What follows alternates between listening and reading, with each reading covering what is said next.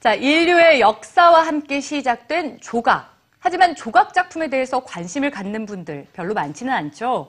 이 미술계에서도 조각의 침체에 대해서 우려 섞인 시선을 보내는 이들이 적지 않다고 합니다. 자, 그런데 이번에 이 조각과 대중이 소통할 수 있는 장이 마련돼서 눈길을 끕니다.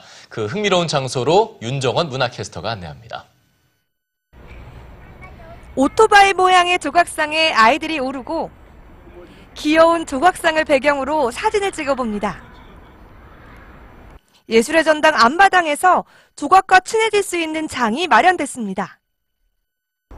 일상 속에서 이렇게 조각 작품들을 만날 수 있는 기회가 펼쳐지고 있습니다. 바로 서울 국제 조각 페스타인데요. 오직 조각 작품들을 위한 대규모 전시장으로 안내합니다. 바람의 방향대로 미세하게 조각된 작품들. 중년기 삶에 대한 심상을 돌로 표현했습니다. 변화하는 피겨 여왕 김연아의 표정.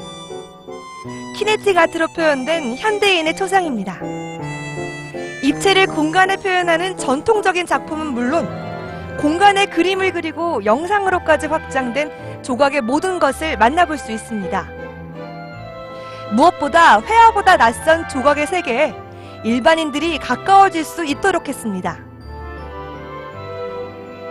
우리가 텔레비전을 봐도 이렇게 평면보다는 3D를 원하듯이 이 평면에 있는 작품뿐만이 아니라 이 조각은 사방에서 볼, 관람할 수 있기 때문에 관람자에게 재미있도록 하기 위해서 전 세계 작가들이 연구도 많이 하고 또 관람자들과 교감을 할 수 있는 이런 전시를 마련했습니다. 국내외에서 왕성하게 활동하는 조각가 100여 명의 작품이 한자리에 모였는데요. 돌과 나무는 물론 유리와 신문지 등을 다양한 소재로 삼은 개성 넘치는 작가들의 작품이 가득합니다. 조각가들은 자신의 작품을 선보이며 다른 작가들과도 교감합니다. 같은 조각을 전공하는 사람으로서도 어, 다양한 어떤 조각의 변주에 대해서 어, 보게 되는 것이 참큰 어, 개인적으로도 영광이라 생각하고 조각가님들이 그 다양한 소재를 가지고 그 같은 제목일지라도 너무나 다르게 표현을 했다는 것, 그것들이 그 저도 조각가의 한 명이긴 하지만 다른 작품들도 그렇고 굉장히 제가 찬사를 보내고 싶습니다. 조각이 무겁거나 딱딱하다는 선입견을 깨고 쉽게 꾸며진 만큼 관람객들의 발걸음도 끊이지 않는데요. 고등학교 학생들도 어렵지 않게 즐길 수 있어 단체 관람도 이어지고 있습니다.